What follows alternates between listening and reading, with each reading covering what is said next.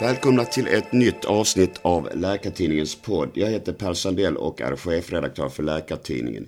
Idag kommer jag att prata med Ola Bergstrand, hälso och sjukvårdsstrateg och specialist i allmänmedicin vid primärvården nordvästra Skåne. Välkommen hit!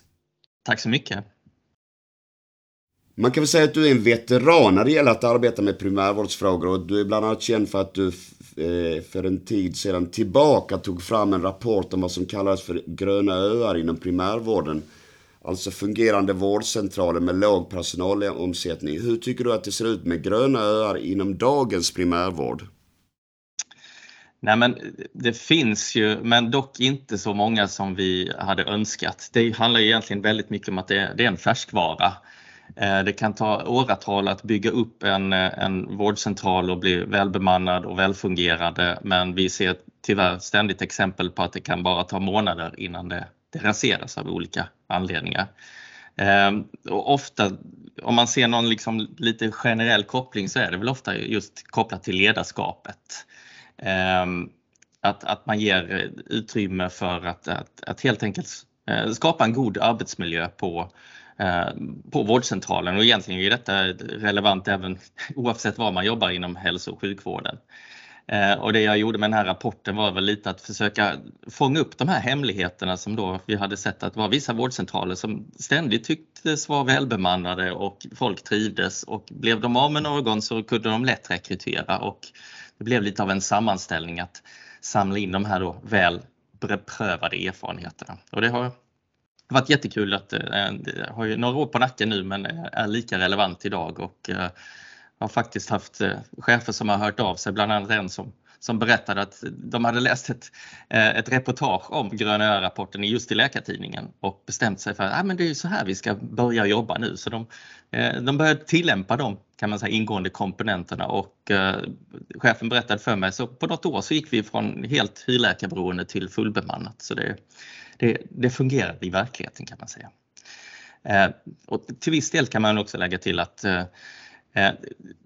i den bästa världen så hade vi liksom förändrat hela världen och hela hälso och sjukvårdsvärlden i, i, ett slag. Men det är ju inte så enkelt som vi alla vet. Men varför inte börja med den lilla världen där man är, det vill säga kanske den egna kliniken, den egna vårdcentralen. Och då så är väl då den här gröna ö-rapporten lite konkreta verktyg. Mm. Det låter bra tycker jag. Ja, jag, eh, sen ett antal år senare så tog jag det ytterligare ett steg längre. För, för att förändra en hel arbetsplats så måste man ju ganska, ganska säkert ha med sig chefen, för annars kan det vara svårt. Så då gjorde jag någon liten komplettering som kallades för grön doktor, eh, rapporten som också eh, Läkartidningen har skrivit om, eh, som handlar om vad man som enskild doktor kan göra, inte för att bli då ekologisk och miljövänlig i det här valet utan liksom få en, en, en, en hållbar, eh, ett hållbart yrkesliv. Hur man kan eh, liksom begränsa sig själv och hitta lite smarta tips och tricks eh, för att ta sig igenom vardagen för att få lite andningsrum helt enkelt. Även här kan man säga relevant oavsett var man befinner sig i, i vården. Så det har varit roligt att få åka runt landet och berätta lite och dela med sig av de tipsen. Mm. Vad tänker du kring att vi nu är inne i en fas när det har kommit väldigt mycket förslag och åtgärder om en förstärkt primärvård i landet som helhet? Kan du känna någon optimism om att detta ska leda till en verklig förändring? Jag känner alltid optimism, verkligen. Ehm, sen så är man väl eh, lite ärrad med åren. Eh, men jag, jag tycker väl att man, det ser ljusare ut nu än det har gjort egentligen någonsin. Eh, det finns en väldigt uttalad viljeinriktning egentligen från, från, från alla håll, väldigt samstämmigt. Men i det riktigt konkreta action har vi ju inte sett jättemycket och det var ju något som kanske också bekräftades. Både Socialstyrelsen och Vårdanalys la fram en rapport i höstas om okej, okay, vad har hänt nu sen den här berömda färdplanen mot omställningen god och nära vård eh, som ju då skulle enligt den målbild som Anna Nergård eh, ritade upp skulle börja 2017 och eh, var i princip avslutad 2027. Eh, och tyvärr visar ju de här analyserna att ja, i princip ingenting har hänt konkret ännu så länge. Så det, det, det gör mig ju mm, en, en, lite, lite lätt deprimerad men, men, men snart vilken dag som helst så kommer det verkligen lossna. Det känner jag. Ja. Mm, det får vi verkligen hoppas. Om du fick bestämma helt själv över dagens och morgondagens primärvård, vad skulle du då göra? Ehm, jag tror alla skulle vinna på att, att man faktiskt lyfter primärvårdens andel av hälso och sjukvårdsresurserna. Eh, åtminstone så att vi börjar närma oss ett OECD-snitt. Så kanske från dagens nivå någonstans mellan 15 och 20 procent eh, beroende på hur man räknar till kanske 25-30 procent någonstans. Eh, och jag skulle önska att det var ett väldigt mycket större fokus på kontinuitet. Eh, och, och, där har vi ju liksom hur mycket forskning som helst som beskriver eh, eh, fördelarna med, med, kontinuitet. Allting från att det blir eh, bättre medicinsk kvalitet, eh, färre, färre inneliggande dygn, eh, färre besök på akutmottagningar och, och, lika, eh, och så vidare. Så det önskar jag att, att kanske hela sjukvårdssverige skulle ta till sig ännu mer. Så på sätt och vis handlar det om att, att, eh, för att lösa den här knuten som eh, hälso och sjukvården befinner sig i med eh, långa köer och låg tillgänglighet och överbelastade akutmottagningar och liknande. Att, att man helt enkelt börjar laga uppströms genom att, att stärka och få en välfungerande primärvård. Då tror jag att verkligen hela sjukvårdssystemet kan bli vinnare och framförallt våra patienter. Finns det något land som har en primärvårdsmodell som du känner att du kan inspireras lite extra av?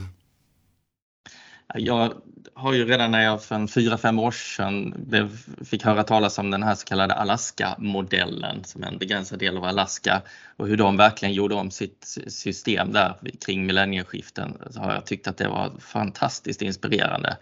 Eh, och de har dessutom resultaten att, att visa eh, att, att det fungerar med just den här fokusen på teamarbete, väldigt mycket kontinuitet, jobba, bygga relationer som de säger, messy human relationships, både med patienterna men också inom, eh, inom de eh, teamen som de har på sina hälsocentraler. Så har de exempelvis gått från eh, legat i, i, i botten av, eh, vad gäller medicinska kvalitetsparametrar till att nu tillhöra toppskiktet i, i hela USA. Eh, en halvering av akutbesök, halvering av inneliggande dygn, eh, minskade kostnader för medicinsk diagnostik och läkemedel och inte minst skulle jag säga en, en stor nöjdhet bland patienterna och eh, medarbetare. Eh, siffror som vi nästan skulle liksom bara kunna drömma om. Vi pratar liksom om en 98 i nöjdhet för både som sagt medarbetare och patienter. Det, eh, dit ska vi ju. Mm. Det är imponerande resultat. Kan du säga något för den som inte känner till det? Hur bygger eh, relationen mellan eh, läkare och patient sig? Är det att man listar sig på en läkare eller är det mer någon form av områdesansvar? Nej, det, eh, jag kan ju inte exakt detaljerna hur det går till, men jag, jag uppfattar det som att det är en form av kan man säga listning på en, en läkare som är basen men som också har ett team runt omkring sig. Så man är så att säga listad på, på hela teamet och det är den man, eh, de personerna man verkligen lär känna och, och vice versa och det är ju lite grunden till kan man säga det personcentrerade arbetssättet som är väldigt mycket i fokus nu, att man lär känna patienten och fokusera på det som är viktigt för patienten. Eh, och då kan man komma väldigt, väldigt långt. Och framförallt det som jag brukar säga är kanske vår huvuduppgift i, i vården, att, att, att skapa trygga patienter. För motsatsen när vi, som vi ofta ser idag i, i dagens hälso och sjukvård, har vi otrygga patienter som blir eh, skjutsade fram och tillbaks och kastade mellan olika stuprör och eh, tycker sig inte eh, dels komma fram, tillgängligheten brister och de litar inte riktigt på det som sägs av någon okänd då på, eh, på andra sidan eh, antingen en skärm eller andra sidan bordet. Och att man shoppar runt och man söker sig till akutmottagningar, kanske då i, i onödan i vissa fall och man lär sig på Facebook att nej, man ska hävda sin rätt och kräva att man ska få en, ett besök och liknande. Så det, det driver liksom bara till en ökad otrygghet och driver kostnader och eh, inte särskilt bra medicinska resultat heller. Om vi pratar lite om dig själv, hur har din läkarkarriär sett ut så här långt? Ja, eh, jag har väl alltid i grund och botten varit en, en typisk eh, generalist som gillar att hålla på med, med en mängd olika saker. Ehm, eh, och jag var, gick väl lite vilsen där på läkarutbildningen. Och vad, vad ska jag bli när jag blir stor? Eh, och det var väl först under när jag gjorde min AT i Kristianstad precis här kring millennieskiftet som jag, som jag fick mitt hallelujah moment där jag förstod att ah, som generalist då, då ska jag naturligtvis eh, eh, befinna mig i primärvården. Det är ju det, det roligaste och mest varierade specialiteten. Eh, och sen samtidigt eh, har jag haft ett, kan man säga, ett parallellintresse på att, eh, med att gå runt och irritera mig på saker i sjukvården. Eh, egentligen från, från mina första stapplande steg in i eh, som timanställd eh, sommarvikarie på ett äldreboende hemma i Karlshamn där jag kom ursprungligen ifrån. Eh, och jag märkte att ofta när man, när man försökte förändra saker så kunde man liksom bli bemött med att ah, det går inte eller Eh, ja, men kan vi göra så här? Nej, så, så, så har vi aldrig gjort utan vi, vi gör på det här sättet. Och, eh, eh, men jag försökte liksom idogt att, att påverka och vi var ett gäng eh, ivriga ST-läkare som försökte förbättra ST-utbildning och förstärka allmänmedicinen redan där. Men eh, ibland så slutade det tyvärr med en liten, liten, liten klapp på huvudet och sa ja men det är jättekul att ni försöker men det kanske inte, det kommer inte så mycket till skott. Så eh, i, i den vevan så dök det upp eh, att Region Skåne eh, hade eh, sitt första omgång med ledarskaps-ST. Så jag hade förmånen att komma med det och verkligen grotta i ledarskap. Det var en riktigt grundlig ut, eh, utbildning som sträckte sig över ett och ett halvt år på, på nästan halvtid. Eh, och eh, fick lite blodad tand så när jag var färdig specialist eh, så sökte jag en tjänst som eh, verksamhetschef på vårdcentralen i Löddeköpinge, en dryg mil utanför Lund här. Eh, och eh, fick den tjänsten helt enkelt. Kom till en vårdcentral med eh, väldigt hög belastning, 12 500 listade eh, och utöver jag själv så var det tre distriktsläkare som fanns på plats och två ST-läkare. Den ena ST-läkaren sa, sa upp sig på grund av den tuffa arbetsmiljön första dagen när, när, jag, när jag kom dit. Eh, så man kan väl säga att det var, det, var, det var riktigt lyxigt för det kunde ju bara bli bättre. Ehm, så jag försökte väl börja tillämpa och hade börjat intressera mig just för det vi pratade om innan, liksom gröna och fokus på arbetsmiljö och att försöka måla en, en positiv bild och tillbaks till allmänmedicinska kärnan. Och uh, successivt så uh, kunde vi locka till oss en, en hel del eh, medarbetare. Och exempelvis när jag slutade då uh, knappt fem år senare så var vi en, en 16 läkare.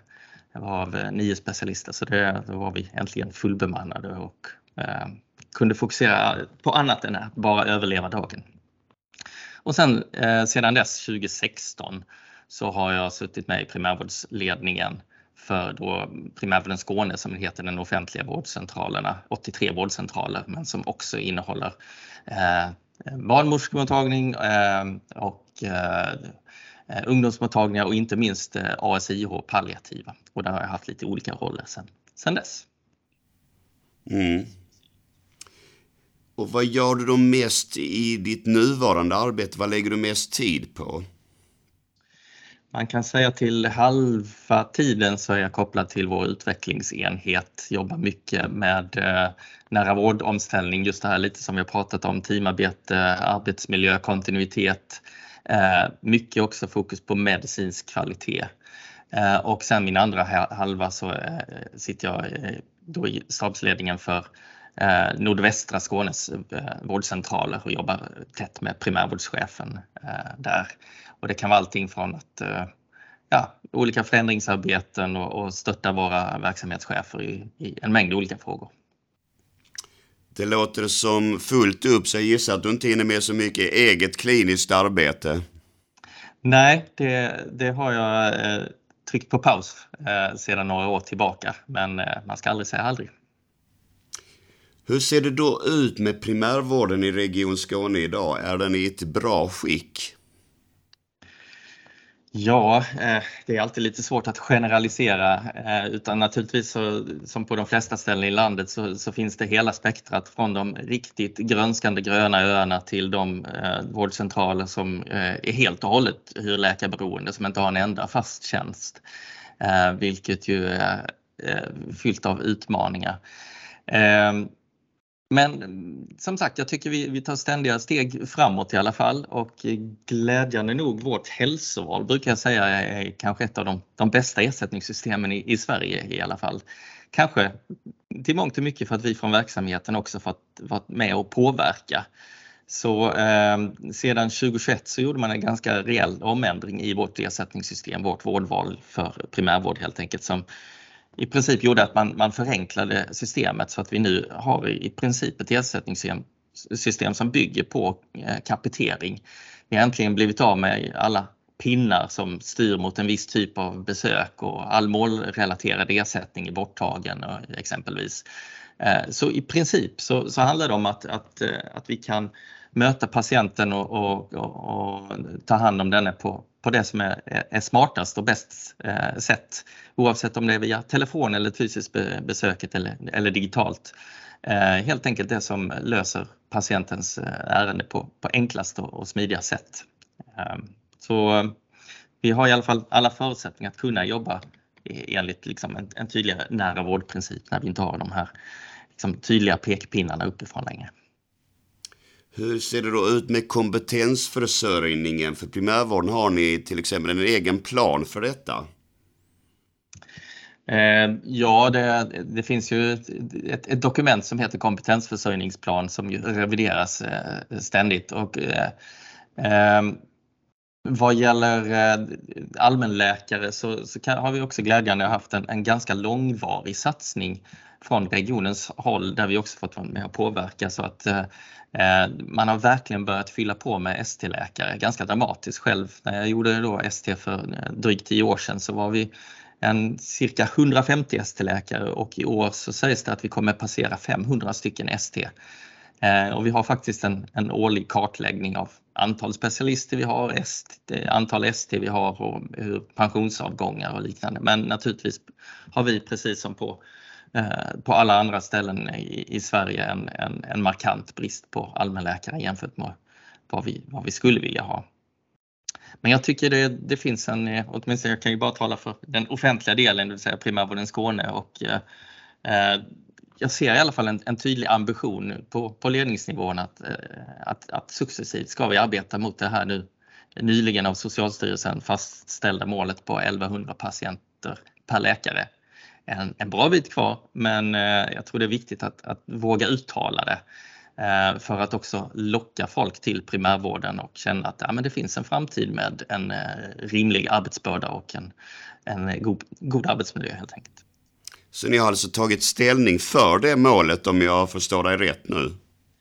Jag skulle vilja uttrycka det som att, vi, att, att det finns en ambition, det finns inget klubbat beslut att, eh, att, att vid detta datumet ska vi vara där utan det, där får vi följa utvecklingen. Men jag tror att det, det är viktigt och kanske framförallt att man sätter liksom, eh, spänner bågen mer och mer så att man börjar att försöka att, eh, att erbjuda ett avgränsat uppdrag och sen så kanske sänka den nivån successivt. Och det verkar mina kollegor på primärvårdsledningen också eh, ha, mm. ha sådana tankar.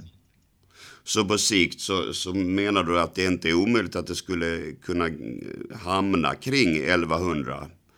Eh, Nej, det tycker jag absolut inte att det är omöjligt. Tvärtom, det är, det är dit vi måste. Eh, för då, då vinner jag, som sagt, som jag var inne på tidigare, då vinner hela sjukvården på det om vi kan få en, en trygg och stabil primärvård. Eh, och eh, vi kan inte fortsätta på det sätt som vi har gjort i, i alla år hittills med alldeles för stora listor och alldeles för dålig tillgänglighet och, och kontinuitet utan vi behöver eh, göra något lite dramatiskt. Jag tänker att det var, det var modigt av Socialstyrelsen att uttala detta och att, att det kan förhoppningsvis bli lite av en game changer. Om det också då. Men det krävs naturligtvis också, det är inte någonting vi äger helt och hållet själva utan då krävs det gehör från politik och att man tilldelar, tilldelar de resurser som gör det möjligt att, att, att nå målet. Hur ser det då ut för er eh, digitala primärvård? Jag tänker i första hand på vilket utbud har ni idag? Eh, vi har precis som de flesta landstingen en, digital ingång eh, eh som vi kallar för primärvården eh, Skåne online. Den har vi haft igång sedan 2019. Eh, sen så tillhör vi de 11 regioner, tror jag det är, som har gått in i eh, det här Ineras digitala plattform där vi väntar, i, ligger i någon slags överklaganfas. Eh, men det ska väl komma igång här under, under året. Så då kommer vi få ännu fler verktyg för eh, Eh, chatt och video ut i, i varje verksamhet exempelvis. Sen har vi ju sedan många år eh, också den här stöd och behandlingsplattformen och det byggs ständigt på med, med nya digitala program men framförallt har väl fokus hittills varit eh, internet-KBT av, av olika slag och där har vi som, som krav att i, vår, i våra ackrediteringsvillkor att varje vårdcentral ska kunna erbjuda internet-KBT. Det är väl några exempel. Och sen så finns det ju massa inom ungdomsmottagningen har varit igång eh, länge med digitala besök och massa små goda exempel runt om i förvaltningen. Mm. Men om man idag som patient vill tala med en läkare via video, det finns idag? Eh, det finns det inom vissa verksamheter kan man säga. Eh, du kan, du kan alltid göra det eh, via primärvården Skåne online, det här allmänna. Då blir det ju det här liksom det begränsat antal symptom som man kan hantera då helt digitalt. Eh, men där kan de gå från, från chatt till, till video och eh, det här med videoplattformen är på utrullning just, just för stunden kan man säga. Hur ser du annars på den diskussion som har funnits och som kommer tillbaka som handlar om värdet av den digitala primärvården? Mm. Nej men ska vi vara krassa så är det väl så att vi fortfarande lite går och väntar på de här digitala lösningarna som verkligen kan, kan ge de stora eh, vinsterna. Eh, och eh, vi ska nog ställa in oss på att den stora vinsthemtagningen åtminstone liksom de närmsta åren Eh, med de befintliga lösningar som, som finns. Det, det är ju framförallt patienten som, som är de stora vinnarna. Att, att kunna liksom ta kontakt på distans, att eh, slippa ta ledigt och, och, och, transportera sig och hitta parkering och så vidare. Eh, men det är ju trots allt patienterna vi är till för så det är väl verkligen gott nog eh, om de kan göra de stora vinsterna. Eh, sen är jag ju, tror jag personligen att det stora värdet Eh, med de digitala vägarna blir framförallt när man kombinerar det med kontinuitet. Eh, det är först då distanslösningar eh, funkar på, på allvar tänker jag. För vi märker ju det att när man inte känner någon patient och man inte har tillgång att känna så är man ganska begränsad med vad man kan hantera. Det brukar ofta sluta med att liksom, ja, vi är ganska trygga med hudförändringar och, andra lite så enklare besvär men för det mesta annat så, så, så blir det svårt att hantera. Däremot så, så, vet man ju det att om, vi, om det är någon patient man känner så vet vi att med den vanliga hedliga telefonen så kan vi hantera väldigt mycket på distans. Alaska-modellen som jag nämnde tidigare, de kan hantera 80% av sina eh, kontakter på distans med eh, video, chatt eller telefon. Eh, just tack vare att man känner patienten så, så väl. Ehm, så det är väl kanske då som lösningarna funkar som bäst. Men eh, jag tror, och nyckeln till det handlar om att, att patienten har någon slags grundläggande trygghet och tillit och vågar lita på de här digitala systemen och vågar liksom att fylla i dem så som, eh, eh så som det är tänkt. Det har man ju sett i diverse olika sammanhang att annars så tar ju patienten ibland med sig den här vanan som som vi har egentligen inom vården fostrat dem till att man kanske rent av patienter behöver ibland överdriva sina symptom. eh, Eh, har man fått lära sig för att liksom få tillgång till, till nästa steg i vården för att få träffa eh, doktorn exempelvis. Eh, och då så blir de här digitala lösningarna helt, helt knasiga i, i, i vad de hänvisar till. Att då kan det bli liksom sådär superakuta ärenden när det egentligen visar sig att det var kanske inte så, så allvarligt. Så kontinuitet, trygghet, tillit. Då så tror jag att den digitala revolutionen verkligen kan, kan göra skäl för namnet. Det börjar bli dags att avrunda vårt samtal. Jag tänker eh, fråga dig, har du någon mer primärvårdsfundering som du gärna delar till våra lyssnare? Ja, Nej, men jag tänker att vi, eh, vi har faktiskt gjort en liten ambition här nu att koka ner alla. Det finns hur mycket måldokument och viljeinriktningar som helst. Allting från våra ackrediteringsavtal till SKR har målbilder och eh, det finns primärvårdspropositioner och Nergårds utredning och olika målbilder och eh, vi har försökt kan man säga koka ner det eh, för att det ska också bli lite greppbart och förståeligt och där, där, där ser vi ju det som hela tiden återkommer är bland annat att primärvården ska vara navet. Vi har en lång bit kvar eh, och vi behöver förstärka resurserna men att, att, att sträva dit. Eh, stort fokus återigen som jag har nämnt många gånger i det här samtalet, eh, kontinuitet det personcentrerade arbetssättet och sen så tror jag jättemycket på, på teamarbetet. Eh, just eh, lite med Alaska-modellen som, som förebild. Och då pratar jag egentligen framförallt generalistteam, att man egentligen med eh, allmänläkaren och distriktssköterskan som bas Eh, och sen så att man tar in eh, ytterligare kompetenser när det behövs, fysioterapeut, psykolog och så vidare. Så att inte vi går i, i samma fälla att, som på sjukhusen som vi anklagar dem för att, att bygga egna stuprör.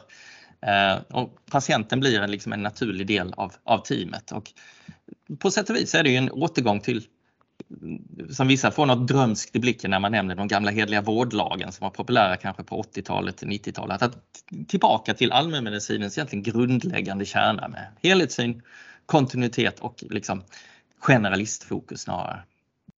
Det är väl en, en primärvårdstanke. Ja, det var väl en fin sådan. Eh, jag vill tacka dig för att du ville vara med och jag vill också tacka alla som har lyssnat. Om ett tag kommer nästa avsnitt av denna podd. Hej så länge!